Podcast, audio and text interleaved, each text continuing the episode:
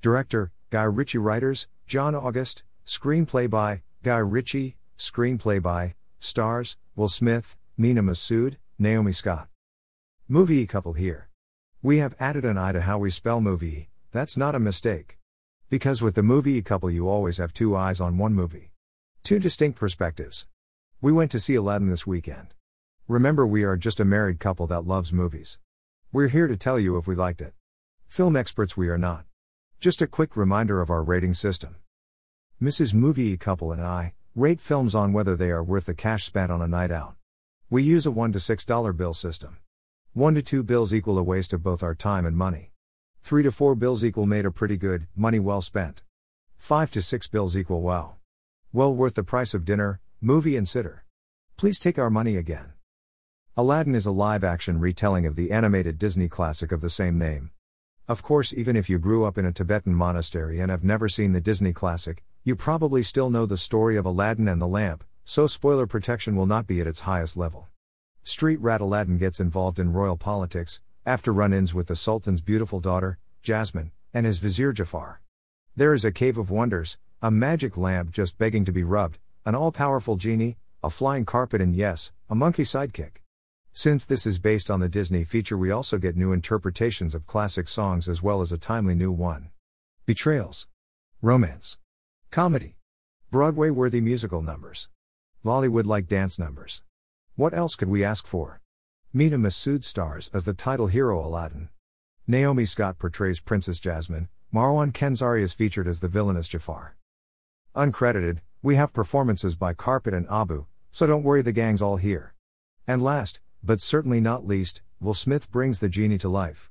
Guy Ritchie, yes that Guy Ritchie, directs this adaptation. Ritchie does a good job of peeling off a near, I said near not exact, beat for beat live reenactment of the animation classic most love and cherish. He does pull out a surprise or two, not included in the original, and manages to change the end of the tale in a very cool and modern way. Since there is very little you won't know going in, we will not spoil the little changes. Trust us that they are great and wait to enjoy them yourselves. The real pressure is on Mr. Smith. Let's be honest, anyone chosen to step into the legendary shoes of Robin Williams would be taking on a very unenviable position. Not only have we lost this comic legend far too soon, but his performance as the genie from Aladdin is near animation perfection. For many adults that grew up with his interpretation of the genie, it is the quintessential version. Does Will Smith's take on the genie live up to the legacy? Does he drop the ball like a layup on the courts of Philly?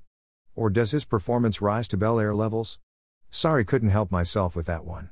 But the question of just how Smith's genie comes across looms over the entirety of this movie? The internet proved that after the first trailer broke. All the classic numbers are here and a particularly good new one. The sets and costuming is impeccable. This really feels like the world of Aladdin. Enough with the basics, let us review our journey to Agrabah. Keep your pet monkeys close, hop on a carpet and fly with us to a whole new world and let us tell you what the Mr. and Mrs. thought of Aladdin. So here we go. Mr. Movie Couple, I did not expect much from this film. I am a fan of the original Disney animated features, so Disney live action updates really don't appeal to me. Beauty and the Beast really set the bar even lower than my already low expectations. But boy was this a pleasant surprise. The acting of Massoud and Scott really grabbed me early. Massoud looks and preforms as if Aladdin leapt to life from the drawn pictures. Scott, despite some internet displeasure, is a wonderful Jasmine. Their chemistry was felt and the two actors sold the attraction. Jafar was far less effeminate than on the animation page and felt like a truly dangerous man due to his past and ambition. As a matter of fact, I may be wrong, but in a few sections of dialogue I learned more of Jafar's background than I remember being in the classic. Could be wrong though, been a long time since I've rewatched it. Let's get to the elephant in the room, Will Smith. Is he Robin Williams? No. Of course not, but he makes the genie role his own. This isn't the same genie as Robin Williams was. It's a different genie with a different personality, and thanks to the charisma and performance of Mr. Smith, it works. Smith's winning personality shines through in subtle lyric adjustments to the songs we all know and love. And this genie has a plot thread that pays off in a very nice and cool way. The musical numbers is serviceable to very good. Friend Like Me is decent but doesn't come close to the original. One Step Ahead and Prince Ali are very good, especially the parade and dancing in Ali. Whole New World is outstanding. Speechless, a new song created for Princess Jasmine, is phenomenal. Scott kills it and it is a worthy addition among these beloved songs. I found myself enjoying this even though I was constantly comparing it to the original. If I had to nitpick, I'd say it seemed a bit long in the middle and Abu and Carpet seemed to lose some of the sweetness we all fell in love with in the original, but like Beauty and the Beast before it, this film proves it's far easier to add personality to animals and inanimate objects on paper than with special effects. Still, with a modern twist to the final scene and outcome and some surprises most didn't see coming, Aladdin was a pleasant surprise thanks to a fantastic cast and some great tweaks to the end story. Smith and Kenzari seem to be taking lumps on the internet for their portrayals, but I found them both excellent. I left loving it. Mrs. Movie Couple, she loved it. Understand in advance, Mrs. Movie Couple is a huge Disney devotee. She was also so glad to be seeing something not comic book related. No one tell her Aladdin and the Magic Lamp was an early type of comic book, tale told to entertain, she was so happy to go. She enjoyed all the characters and their performances. She loved all the new musical productions and absolutely adored Jasmine's new song Speechless. She wasn't expecting a new song and was truly taken by it. Robin Williams will always be Robin Williams, but she really enjoyed Will Smith's version of the genie.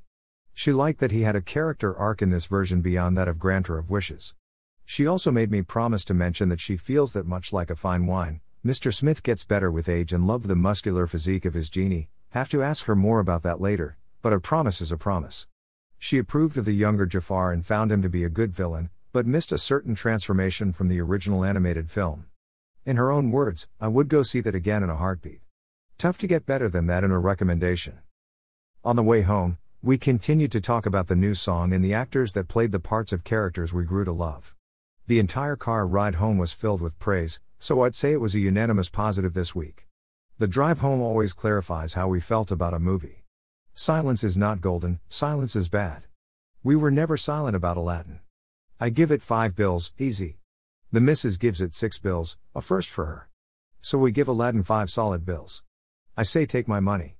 It was one step ahead of the competition. She says wow. The film took her to a whole new world. Take her money.